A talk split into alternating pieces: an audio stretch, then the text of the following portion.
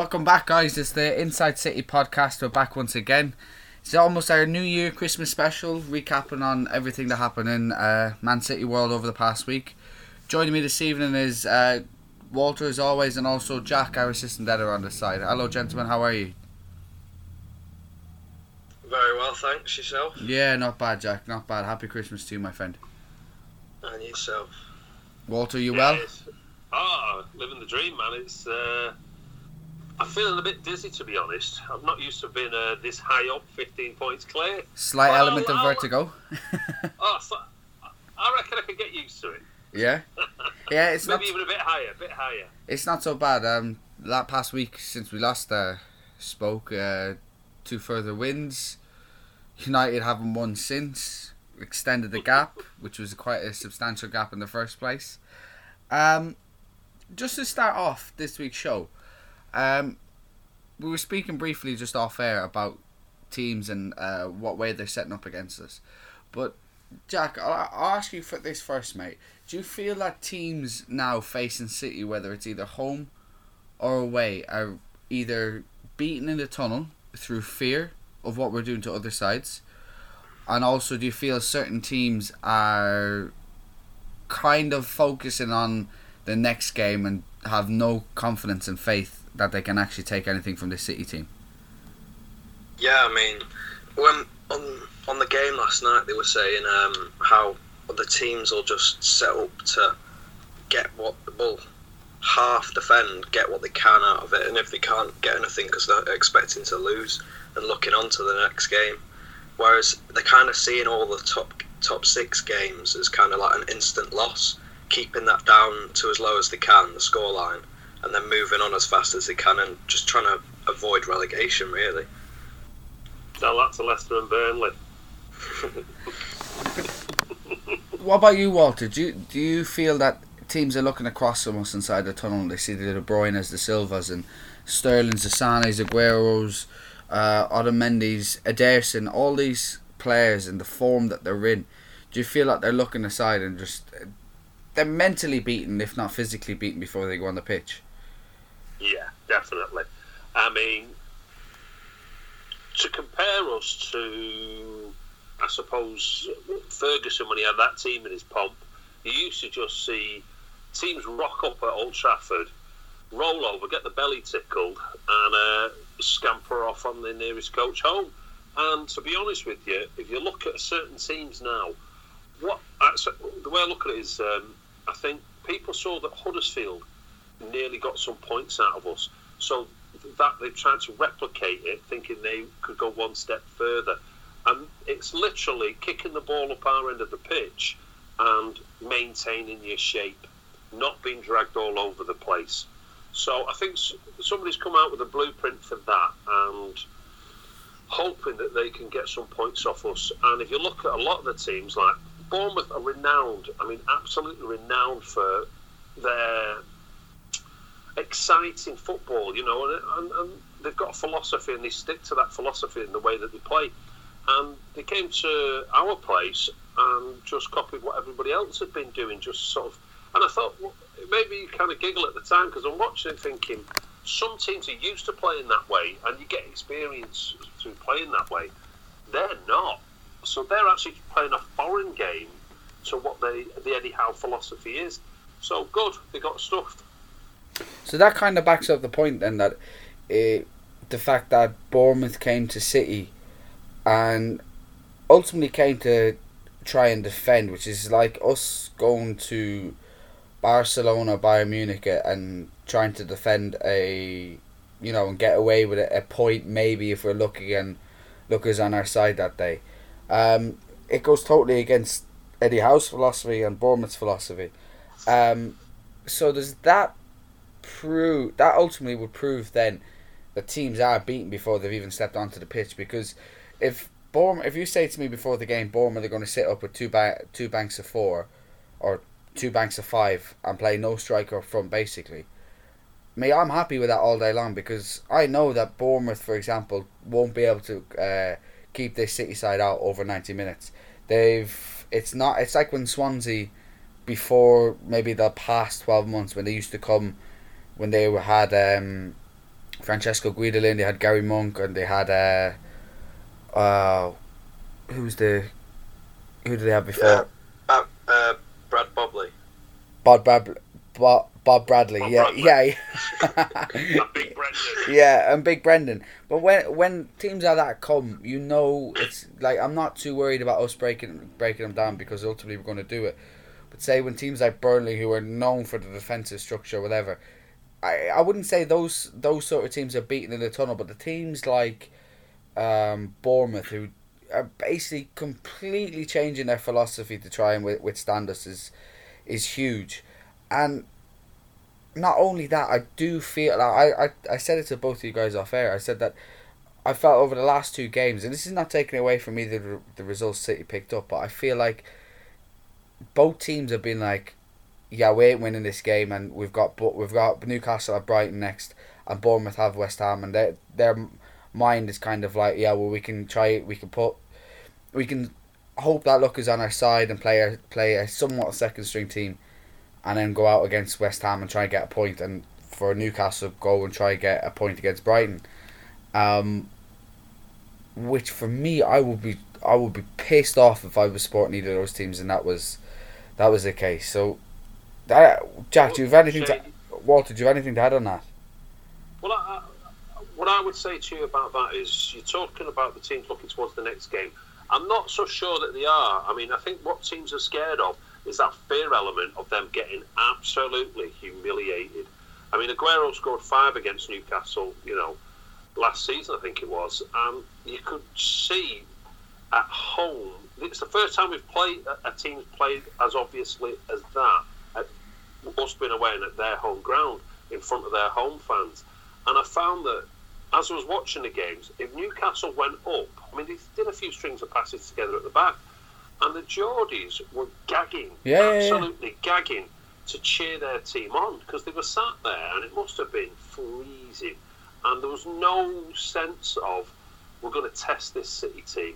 And Isn't that a change? Is, isn't isn't that a change in in in British football? I think Gary Neville last night touched on it. He said it's the, probably the most defensive and enthusiastic home home performance he's ever seen. How can you disagree? They they had no interest in coming out and playing, and whether you lose one 0 or two 0 it's the same as losing five and six when you're up against a team like City at the minute.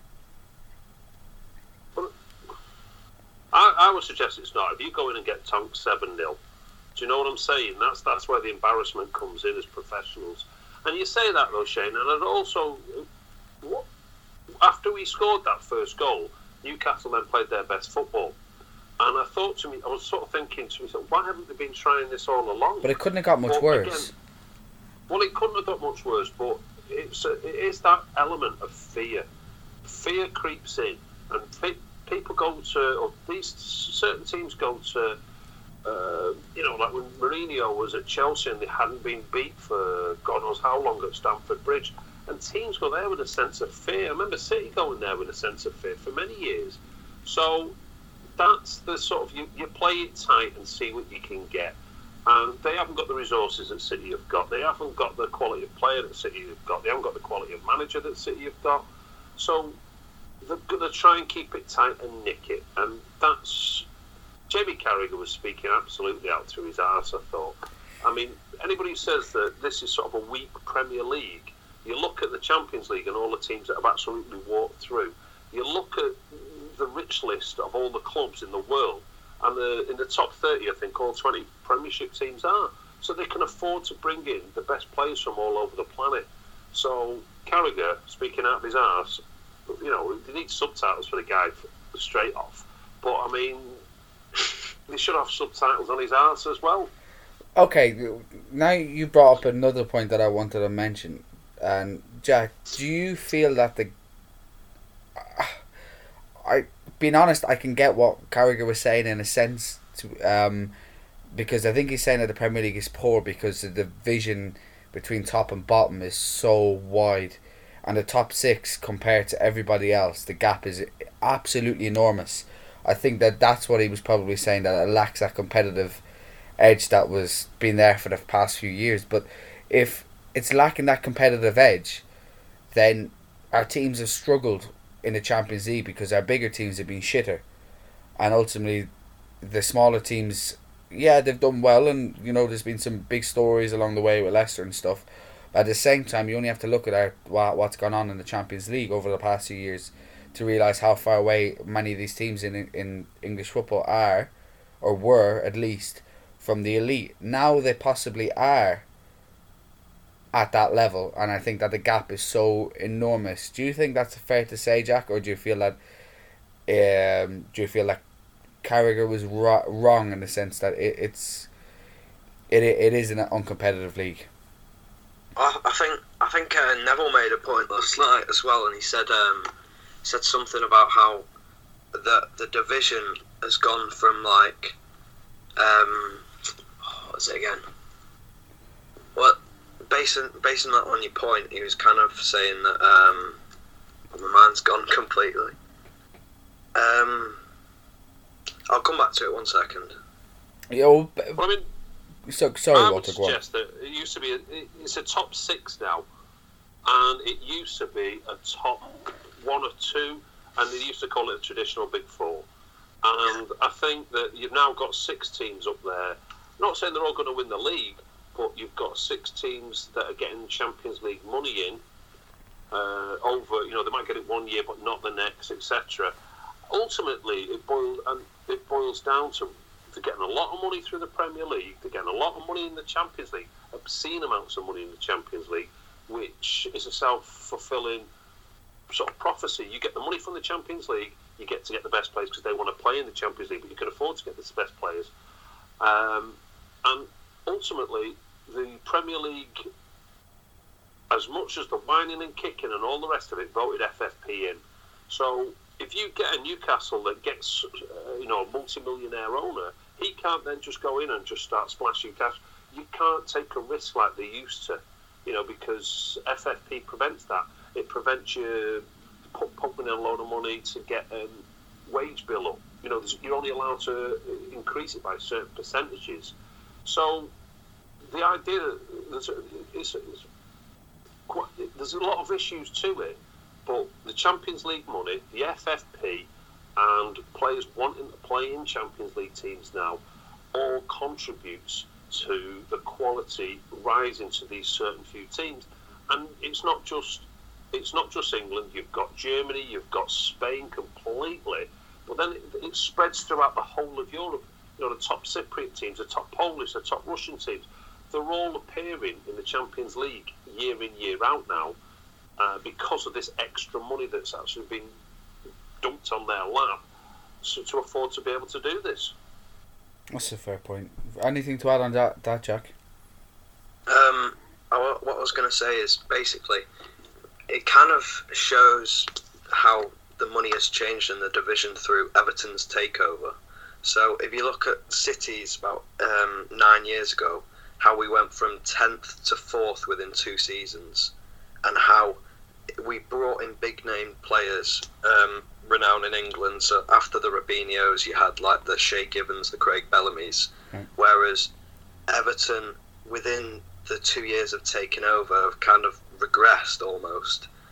Uh, in even with pumping in uh, plus hundred million last year through the sale of Lukaku, so it kind of shows how that even if with the money you can't, they've not been able to break through into that top six. Not until Big Sam comes along. yeah, we'll see how that one goes. Yeah, it, it's it's. I a- like Sam Allardyce. Oh, you're on your own there, mate. What? Oh no, I, got, I ended up having a good few pints with him years ago one night, and he's a good bloke. Is there more to this story? Uh, we ended up talking football, um, and I was uh, discussing Ali Benarbia with him. But um, yeah, he, he just seemed. Put it this way: he was talking to uh, a pissed up man in the middle of a hotel one night for a couple, good couple of hours, and I didn't feel like he went to rush me off, if you know what I mean. So I've always had time for him since then. Drink, he was drinking pints of wine. Fair enough. Was he a big? Was he a fan of Ali B? Yeah, yeah, yeah, yeah. I mean, I was asking because we were playing Bolton, and I says, "How come uh, we're playing um, you guys so early in the day? It was like a noon kickoff." He just went, "That's because the police are assholes." Sounds like Sam. So I was like, "Oh, "Well, it me a giggle." okay. Um. Right, there's another story this week that has um, come out, and when everything seemed to be going so high, and it looked like, yeah, we're finally going to land our man. Yesterday afternoon, in the space of two hours, a man had literally signed for somebody else. Um, Virgil van Dijk, in case anybody couldn't guess what my uh, with my secrecy. Um, yeah, what a weird one this is. Um, seventy-five million pounds to Liverpool, five-year deal, signed in January the first. Klopp has finally got his man. Jack, do you feel a City have missed the trick here, or do you feel that this is not a necessity, or nor was the fee a necessity for City at this moment in time? I do feel like we re- he was the man to get in terms of a long-term Kompany replacement. The attributes are so similar between them, and regardless of the fee, because I suppose when it comes down to it, it doesn't really matter. Um, it's just a, it's just a shame that we couldn't get him really, because I think he would have been a great option to have along with Otamendi and Stones, who's fit week in week out. But I think he's he's opted for the guarantee of number one first choice centre half, which he'll get at Liverpool. And um, yeah, disappointed not to have him really. Do you feel that the fee is at all warranted, considering his one his performances, um, two his form th- throughout the last twelve months, and also three because he's never produced on a big stage, or he's ne- that might sound harsh, as in the sense that he's never been able to produce on a big stage, and four he's also got no Champions League football. Yeah, I think well, I think uh, a fee like that for any player these days is extortionate, but I think it's something that Liverpool had to get with the errors that um, Lovren's been making this season, and Matip hasn't really had a partner, so to speak. So I think they needed to get him, and I suppose he was the man they wanted, and they wanted to get him whatever whatever fee it took, and I think seventy five million was what Southampton priced out of them. Okay, fair enough. Walter, we spoke over the past couple of weeks about these rumours and also how we possibly fit in and what he bring to the side. Are you gutted we've missed out on this one? Uh, I'm not happy about it. You know what I mean? It's a case of, uh, I mean, Virgil van Dijk is a he's a quality centre half. I know he's had that injury problem, never really sort of shown. You've got to look at his form has sort of taken a dip this year, or this season, should I say. And you've got to hope for Liverpool's sake that it's um, a lack of interest in playing for Southampton rather than anything sort of a little bit more long term. Because um, they can't afford to make a mistake with the £75 million signing of a defender. I think he, if, if it's all good to go, you know, and I wish him all the best, as it was, except when he's playing us, obviously. But I think he would have uh, fitted nicely into our system, but I, I, he definitely wouldn't have been a guaranteed for you know number one starter. But he would have been a great squad player to have because if we lose one of our centre halves, Mangala's the option, if you know what I mean, and that's. We're talk, I've spoken in the past about uh, a drop off from your first team. You know, you've got to be bringing in a, a player that's not. Uh, you know, it's obviously not going to be as good as the guy who got the, the, in the first team, but the, the percentage drop off has got to be minimal if you want to continue with, the, for example, the winning streak that we're on. What I would say is Virgil van Dijk, I think, made his mind up a while ago. Mm. And fair play to him, you know, he stuck to his guns because he could have come to City and he could have uh, got Champions League football, but he's obviously gave his word to Klopp and, you know, he stuck by his word. Um, you know, all the best for him. You know, he's uh, he's a great player. Somebody at City though deserves a good kick in the nuts because when we were looking at Denayer and going up at scouting reports in Celtic, and you sat there looking at Denayer and you're thinking, yeah, you know, has an eight out of 10, 7 out of ten, whatever. You know, you look at his attributes in the game. You know how he brings the ball out, his defensive qualities, his position in the sense, etc., etc. You know, you're doing detailed reports to bring back to the, the mothership, as it was, City who on earth was doing those reports and didn't go, hang on a minute, that guy next to him looks quite handy. What, 13 million? Yeah, it might be worth a punt, that. And we could have blown Southampton out of the water. Maybe he just wanted to go visit all his old mates again. You know what I mean? Because they just seem to be a feeder club for Liverpool. But as I said, someone at City has obviously looked at Virgil van Dijk when he was at Celtic, week in, week out, and has not gone and just literally booted the manager's door down and go, "You need to get someone up here, uh, someone else up here to look at him." That's what's most disappointing about this. Seventy-five million. The only, my only other concern for Liverpool is if they're willing to spend seventy-five million on him, and there was talk of another couple of players, Coutinho's gone, and he's been their linchpin. He's the man that provide, provides the, the. He's the oil that greases the engine. up. You know what I mean? Up front for Liverpool. So that's what. If I was a Liverpool fan, I'd be concerned about letting Coutinho go as well.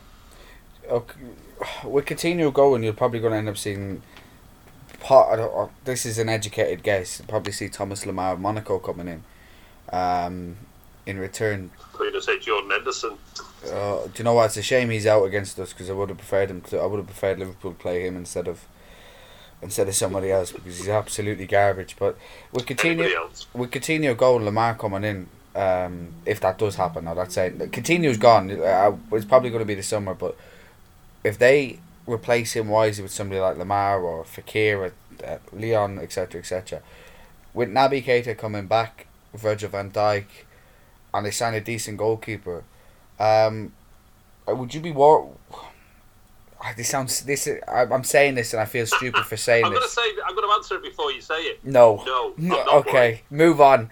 Um, okay. Um, okay, you, you both mentioned the fee and you both kind of said that it wasn't too much of a concern, etc. Okay, and and I, I can I can get that and I can. To be honest, the only reason I feel City didn't get get Van Dijk was nothing to do with the fee.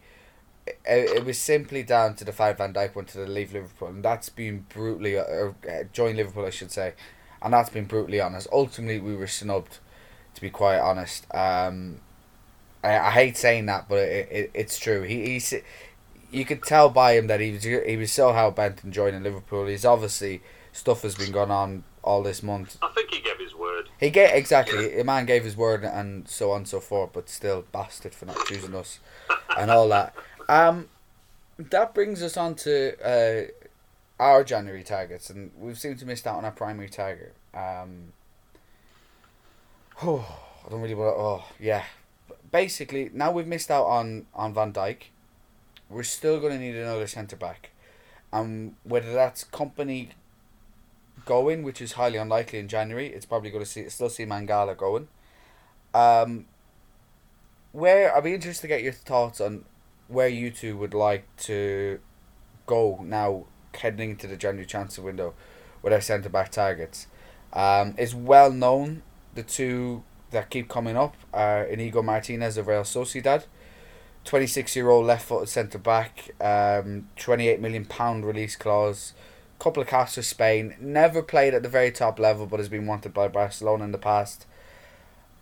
And then Jonny Evans, um, twenty nine years old, former Manchester United player. Um, Jonny Evans. homegrown Premier League experience. Jack, are, does either of those two names excite you or fill you with optimism? And do you feel that either of those players could possibly replace Mangala or improve this side or improve our squad should Mangala leave? To be honest, not at all. I mean, and both of them are quite similar in the fact that they're of similar age, similar kind of capabilities on the ball and whatnot. But I think if we're looking for a Mangala replacement, and because if you if you've put Kompany in there, they'd be fourth choice centre back. I think it's we need to be more so looking for someone who's quite young but has them definite world class capabilities rather than going for a more average kind of centre half just to make up the numbers. So would you know? Would you if you would you look at um, a centre back in January? Uh, you're talking I don't know like the Diakhaby at Lyon, uh, De Ligt at Ajax, um, maybe return for Laporte. Would you be looking at that similar mold where they can kick on and become the next, you know, do what and ultimately excel on what Pep does best and improve players, make them that world class player, or would you rather stability and Jonny Evans?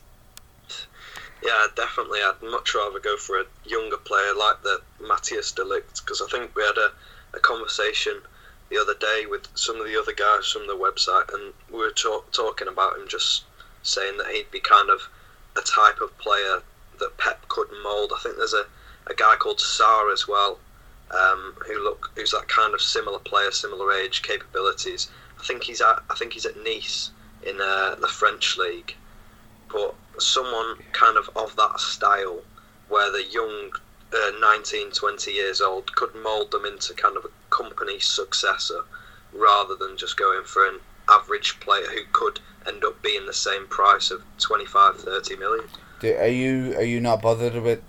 If, explain to me even because I even even I, I'm not fully aware. What is this um, negativity surrounding Inigo Martinez with City fans? Why are they so hell bent on him not coming, or why are they so against him possibly coming? I'm not sure, to be honest with you. I, I don't think that many of City fans have seen him play so much to make a great judgment on him. But I do, I think he's got the kind of capabilities he'd be good to have around the squad. But I don't think he's the player everyone's looking for. The also almost a big name player to move in the right direction. Someone who's quite renowned and could uh, um, just excite people.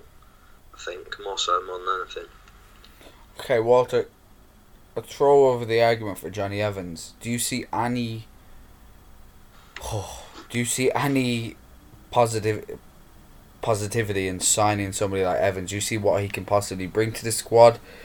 Do you feel like he'd be an improvement on Mangala, or do you feel that this would be a case of City for the possibly the first time under Guardiola bringing in a stopgap or actually standing still instead of constantly looking for that improvement? Unless he's got sort of uh, big plans to bring somebody else in as well. I mean, unfortunately, and it kills me to say it, Kompany cannot be relied upon. You know, he's absolute smashing bloke and he cut him and he bleeds blue. And his, ti- his time has come because it just seems to be this constant repetition of breaking down his body. For me, and I'm no doctor, so I'm not going to give you medical opinion, but it's just stacking up by numbers that his time at City now, or his time as a City player, should I say, not his time at City, is drawing to a close. And I almost see Jonny Evans as uh, a Martin Demichelis type figure who would come in and fill gaps as and when. And, you know, Jonny Evans is, um, he's no mug, do you know what I mean? He's, he's a good quality centre half. He's getting on a bit and he's got no resale value, but as a sort of third, fourth choice centre back, you know, he would fulfil that position. I know you're shaking your head, but he, for me, again, Martin Demichelis was never going to rip up any trees for us. Although I did enjoy his sprint holding the Premier League trophy right across the pitch. With his beautiful mane just flowing in the wind, that'll be the image I'll always have of Martin. But again, it's just a case of that's the type of player as a stopgap. The only thing that concerns me is 40 million quid or whatever isn't a stopgap figure. Do you know what I'm saying? Yeah. It's when you're talking about, We've got Johnny Stones for. I mean, again, the market's just moved on. There's no way of predicting how much a defender or a certain player is worth. It's all a case of,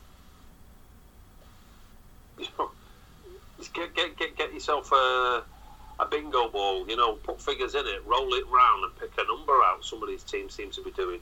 But again, they know City have got the money, so it's maybe suck it up time and just go for somebody like Martinez or go for somebody like Jonny Evans. I know Martinez is what 26, so Mhm. we, that's coming into your prime as a centre half for me. Because you know you've learned the ropes, you've learned from your mistakes, you've got the experience. I mean, you're saying he's never played at the highest level. You know, he's made a couple of caps for Spain though, which in some respects reminds me of David Silva. Or you know, going back to that sort of um, buying policy we had under Gary Cook at the time, where you go for players, the best players from the second tier clubs from different countries.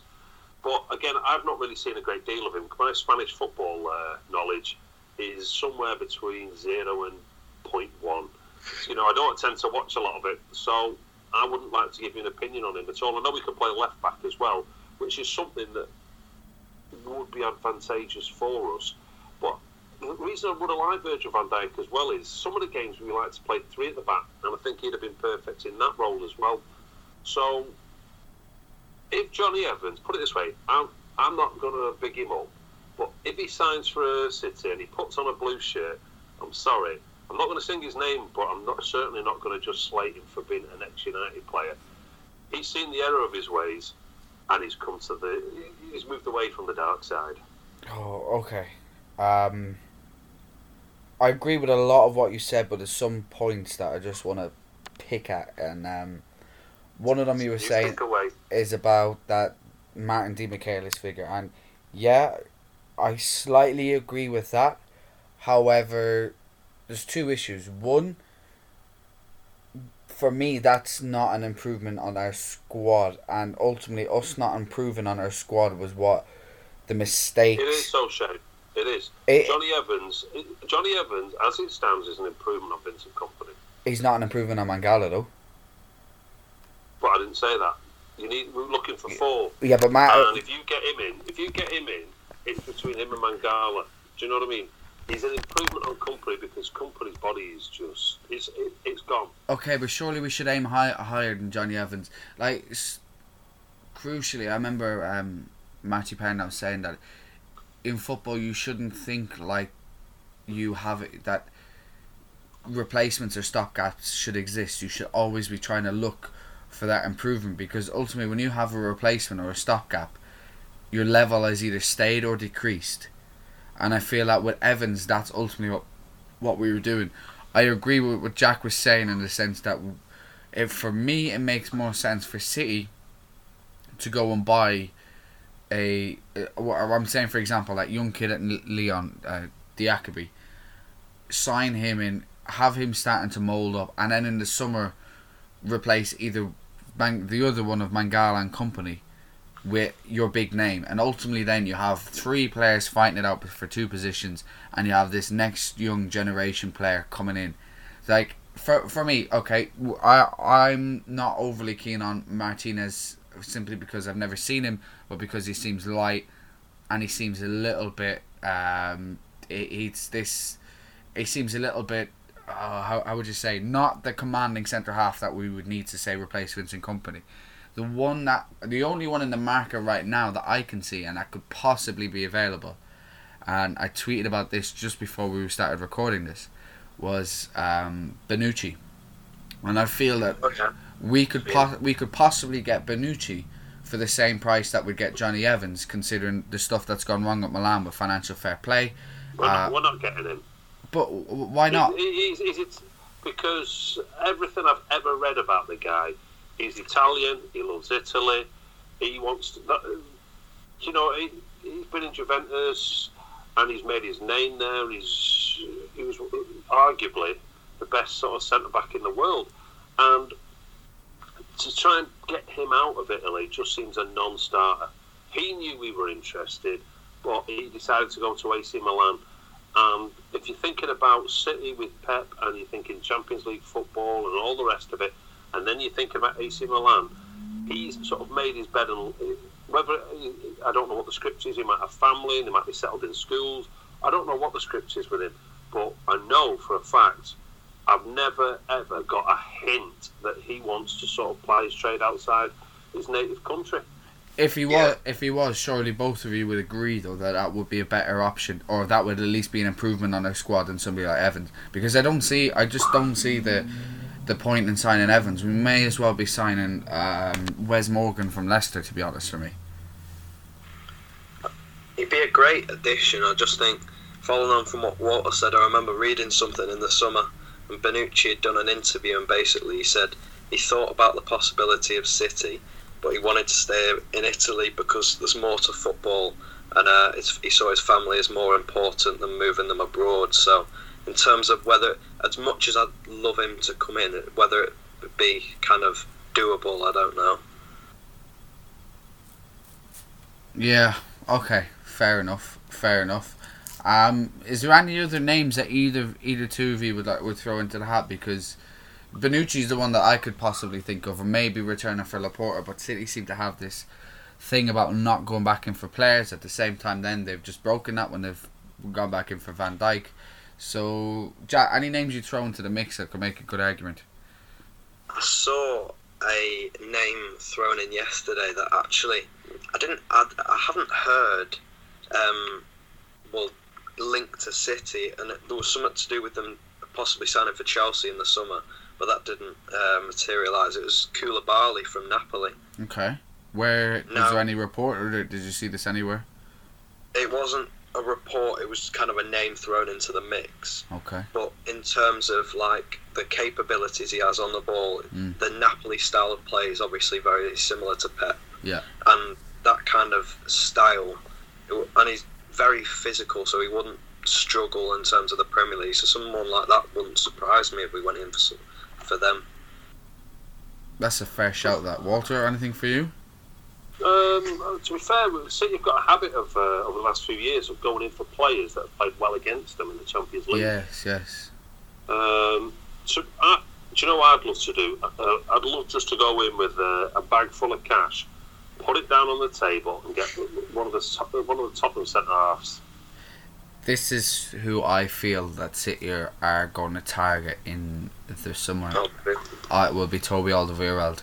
Um, similar to Van Dijk, I think that he's going to be the one that they go for. Considering that, uh, am I right in saying that come this summer he's only got one year remaining on his contract?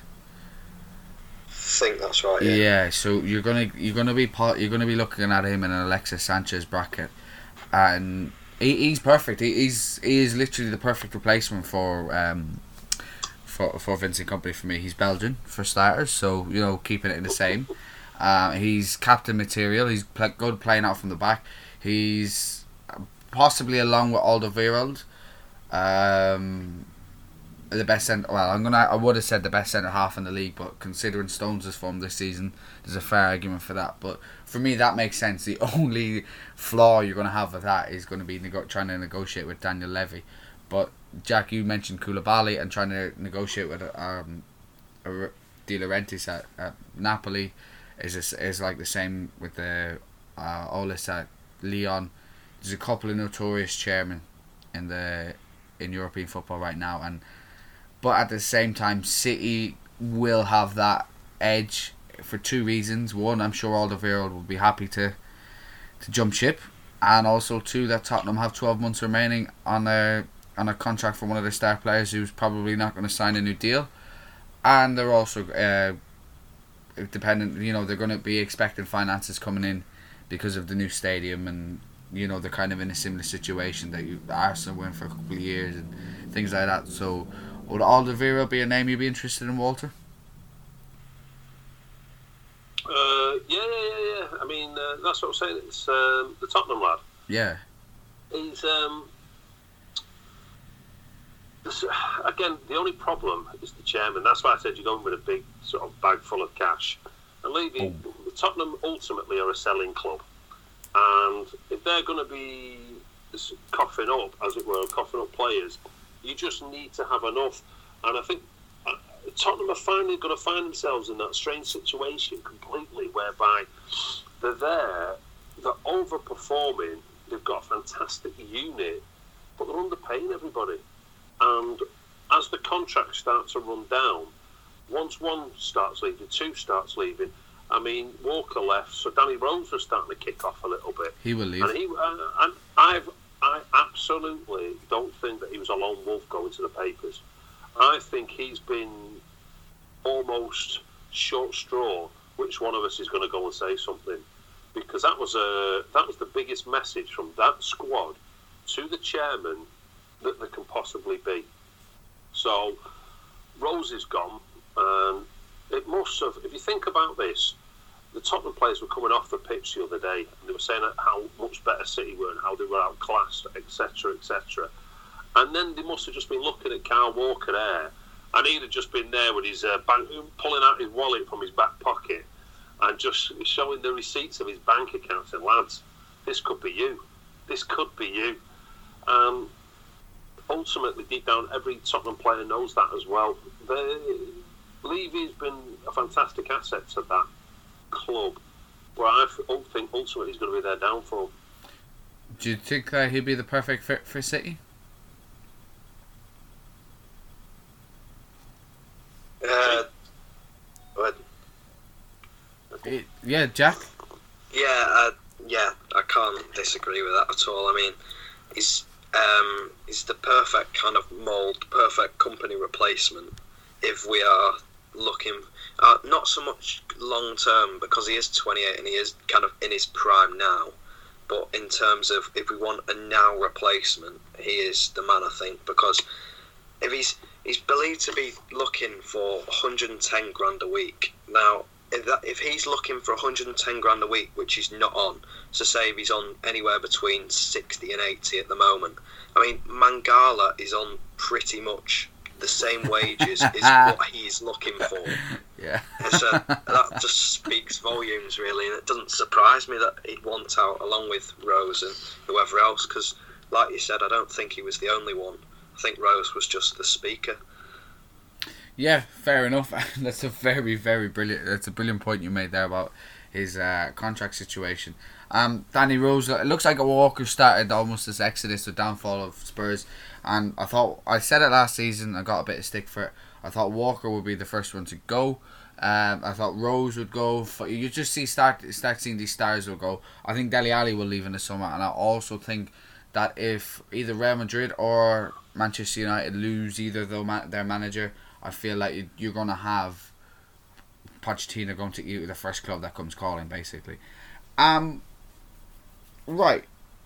Let's talk about the uh, this week in City World, as in the City games, things like that. A couple of key points from the matches. Um, and uh, first thing was the was the Bournemouth game, and we spoke about them coming out and not really being too interested in playing.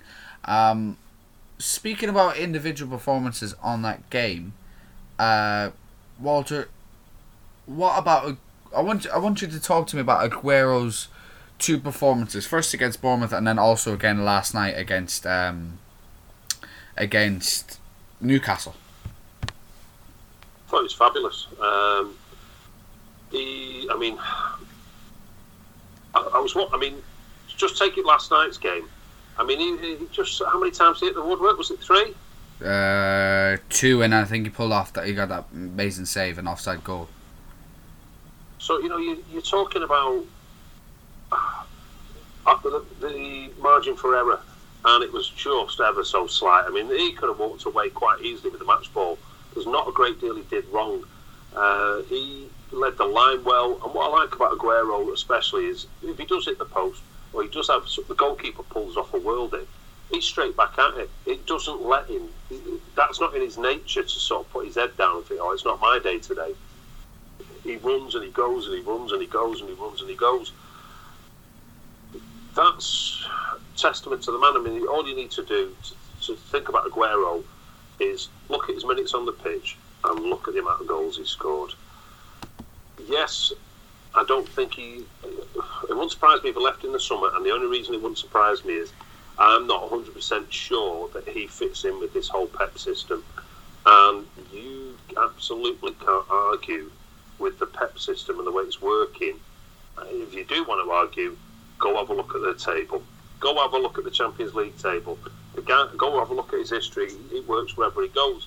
So I ultimately trust him, but I think Aguero's he's professional enough if he's going to leave in the summer to absolutely get his head down and just score goals for fun.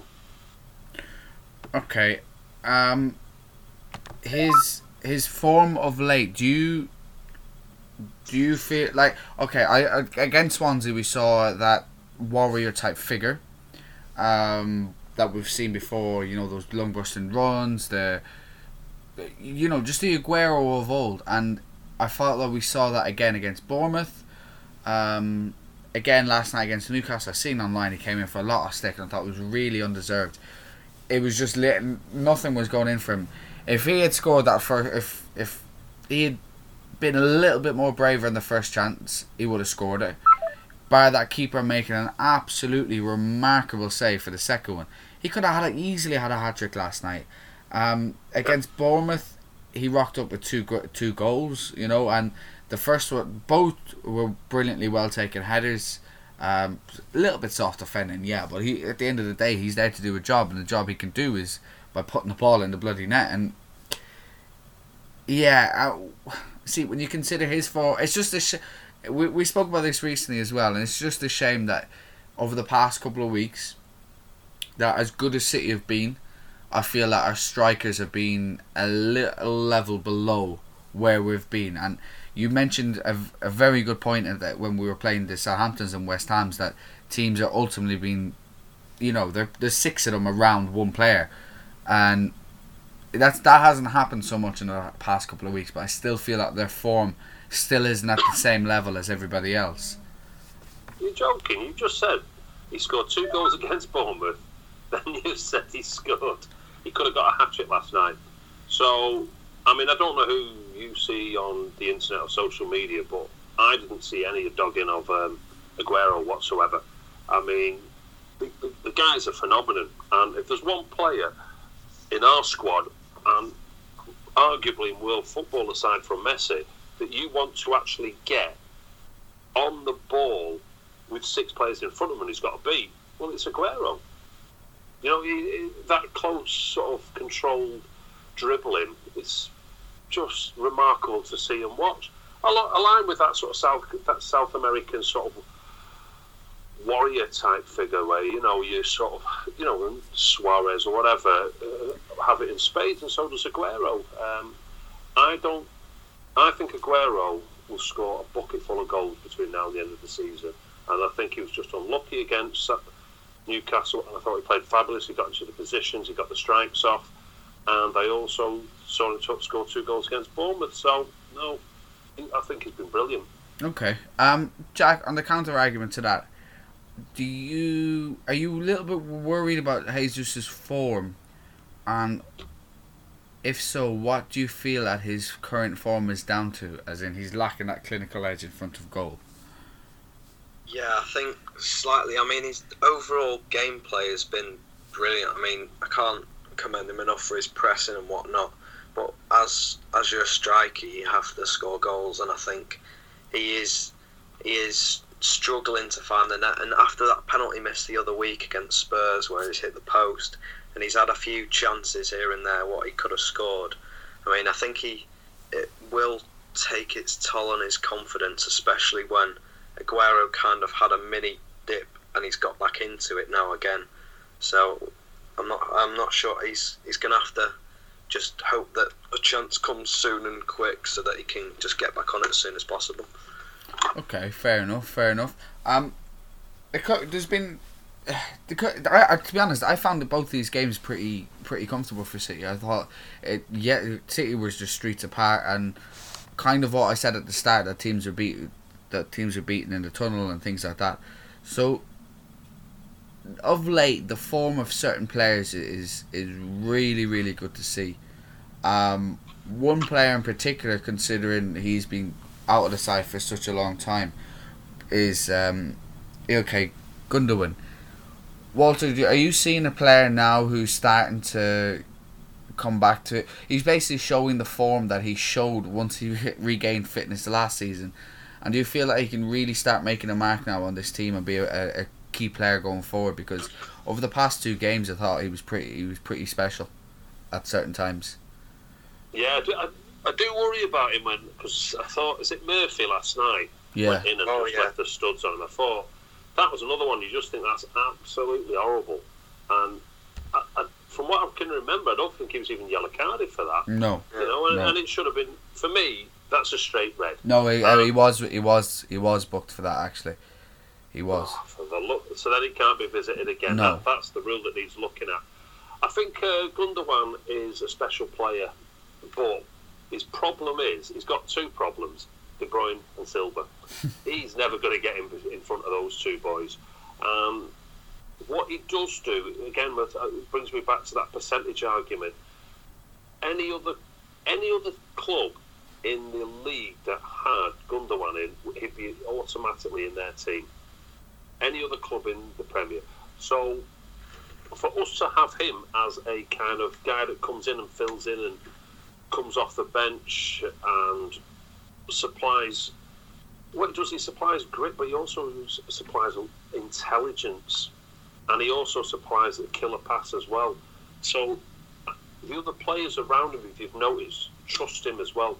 So it's that idea of when you've got a player that can come off the bench and everybody trusts him and he can produce the goods and the intelligence along with the grit that need, that's needed in the Premier League, we're on to an absolute winner. Yeah, I, I, I would agree. I would agree, and him, him more so than anybody else is, is certainly knocking on the door. I know we've mentioned Bernardo Silva over the past couple of weeks as well, and he, yeah, he's getting there. But again, sometimes games like last night have showed that he's still a little bit off where everybody else is in the in the terms of form. Um, certainly not in terms of ability because his his close control is just freakish. The the things he can, how he managed to keep the ball at his feet in certain situations is, is truly phenomenal. Um, well, he's got an eye for pass as well, wasn't it? Him who passed it to Aguero between the two centre halves last week for against Bournemouth. So I mean, the, the guy's absolutely. I mean, he would start if he was at any other team in the Premier League. If he, he'd, he'd be playing, he'd be in their first eleven. Yeah, Him and Gundogan. without a doubt, without a doubt. Um, do you know do another point? Um, I want to mention actually another another player even is uh, Danilo because I I don't know whether uh we can we can judge him over two games against two teams that um, we quite comfortably dispatched, but his uh, his performance when he came on against Bournemouth, he was really strong and energetic going forward, and ultimately he got the goal and etc., which is fantastic. But even last night, a left back for the first time at left back, I thought that he was still offered more going forward, and he was still pretty solid defensively. I don't remember him getting ousted much. Um, Jack, do you feel that his his performance of late are are you you're slight, starting to see a slight turn in his performances, considering he came in at the start, had a relatively good start, and then at times he was I wouldn't say showing up, but he was he was out of the man a lot of the games because he's played, been played either as a left back or a left wing back. Um, but this role now where he's playing as a left back, but more so as a central midfielder as well, as Pep's inverted central midfielder. Do you feel that this could be a you know a, a Delph backup in the near future uh, until we wait for Mendy to return? Yeah, I think it suits him a lot better than the kind of up up and down traditional, well not traditional, but like more modern day kind of fullback. Um, he's he's he's a lot more comfortable on the ball and well better when in possession of the ball than he is running up and down and whatnot because he's not really got that. He's not really got the speed for that kind of thing, but he is a lot better as like an inverted fullback, and I think that's what we'll see him as. Well, especially when Delph's out or with um, not being fit enough or until Mendy's back or whatever. I think he's he could challenge Delph quite a bit, but then again, I think Delph's been the best left back in the league this year, so I suppose we'll have to see. Oh, quite a statement, in, indeed. Um, Um, have you seen any? Have you seen any improvement in Danilo Walter? Do you feel that his performance has been still consistent, or basically what are your thoughts over the past week or so regarding him? Uh, I, I see him as a steady Eddie. Do you know what I mean? He's not uh, a world beater, and he doesn't bomb forward and get the crosses over. Uh-huh. I think he's better at right back than he is at left back. He's a he's a good sort of Squad player. yeah. Do you know what I mean? He's uh, he, he comes in. He's almost like our Phil Neville. You know what I mean? He, he just comes in and does a steady enough job without being too flash, and that's what he does. He's um, there is rumours that he's not overly happy, Mm-hmm. which should be interesting to see. And you know, and, and a bit like um, the Grado, you know, if it doesn't work out for him personally, and he wants to move on. I wish him all the best. I, he's only 26, you know. Yeah. he, he looks a lot older. Uh, I know Pep signed him after an, an impressive display against Bayern Munich in the Champions League. Uh, oh, that's what put him, sorry, on Pep's radar. Uh, but what I would say is steady Eddie, good squad player. Again, it talk about the percentages and the player that comes in. I wouldn't like to see if Delph went down. I wouldn't like to see him as our full-time left back. Certainly not. Mind you, I would have said the same about Delph not so long ago. So I don't know what Pep's doing with these players, but they're certainly all buying into his system, and it's, it improves their games. If you know what I mean, it improves the way they look on the pitch if they follow his system as well. Okay, it's a fair point. Um, gentlemen, we should start considering wrapping this up. But just before we do, there's a um, a very good question came in from from Twitter when we announced that we're doing the podcast. Asked people to send in the questions, and one of the questions that came in was um, the impact of Virgil van Dijk on our Jan- on the January market for us, and in that sense, I mean the the finances that are uh, potentially available now, and do you feel the I'll I'll start with you, Jack, in this one. Do you feel that the money now that is being saved almost, or that we won't be spending on Van Dijk, that we should be looking at putting towards either offering Arsenal a, a low ball fee of maybe about twenty million pounds to Alexis Sanchez, plus another centre back, or do you feel that holding off for Sanchez until the summer, and just still going with the centre back option would be a far more suitable option?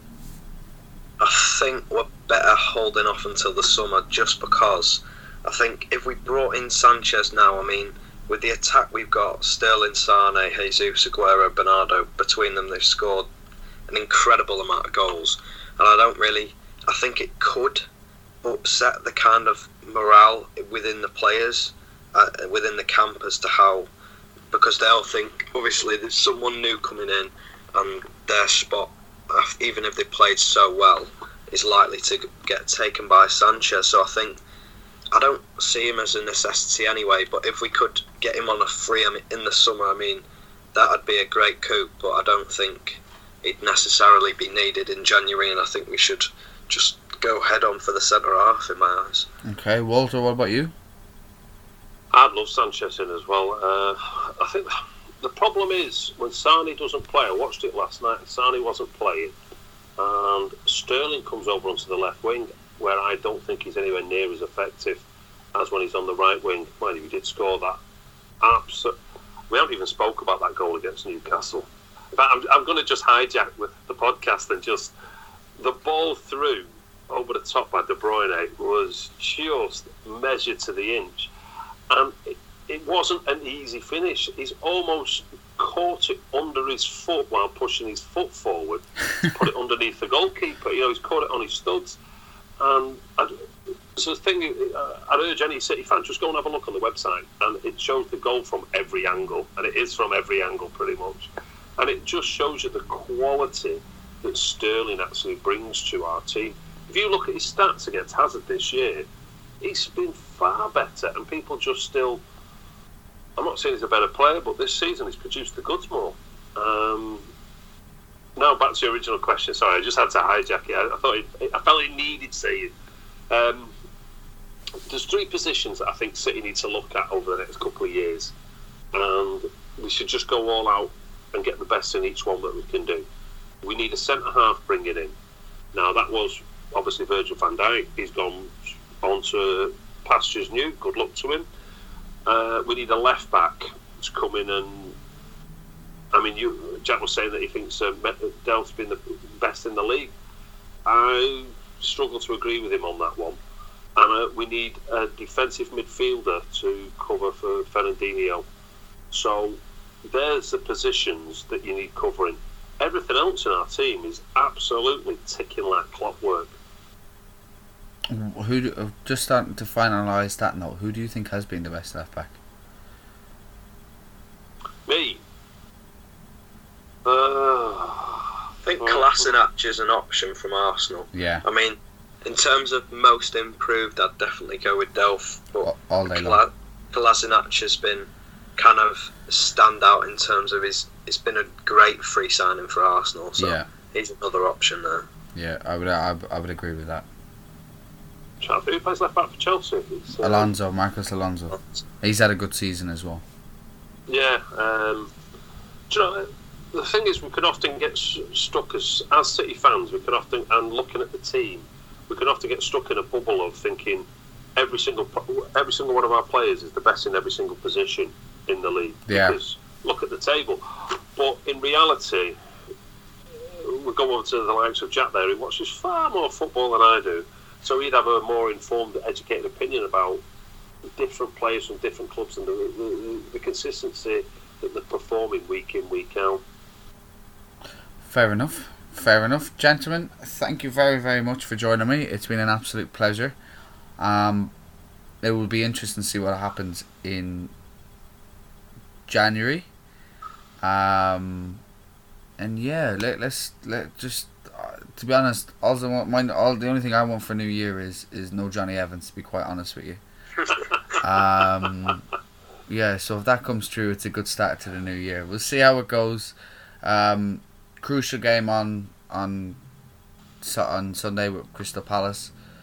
It's going to be a tough, tough game. Um, I have a feeling that this is where our streak will come to an end. Um, hopefully it doesn't, and we'll talk about that one next week and see if we've equal Bayern's streak or we're falling at the final hurdle. But either way, City, what an end to 2017! It's been absolutely fantastic. Um, yeah, absolutely absolute be- a wonderful year. Twice we, we've been beaten in the league all season, and yeah, fantastic, gentlemen. Thank you very very much for for joining me, Jack. Thank you so much, mate. Thank you very much. Walter, very happy New Year and love to the family. Oh, yeah, yeah. Thanks, and the same to yourself. 4 0 I'm going against Palace. by 4 0. way. I'm 4-1. going. 4 I'm, 1. I'm going two two. Jack, what about you, mate? 3 1. Palace or City? Gotta go City. Right, well, we see how it goes. I'm going actually Saturday evening, uh, uh, Sunday morning. So, um, yeah, let's see how it goes. We'll reconvene this time next week. And to everybody listen, thank you very much. Once this goes out, please retweet, like, share, follow us on SoundCloud, all that sort of stuff. Send us any comments. We'll, we'll answer them over the next week or so. Thank you very much for listening and goodbye.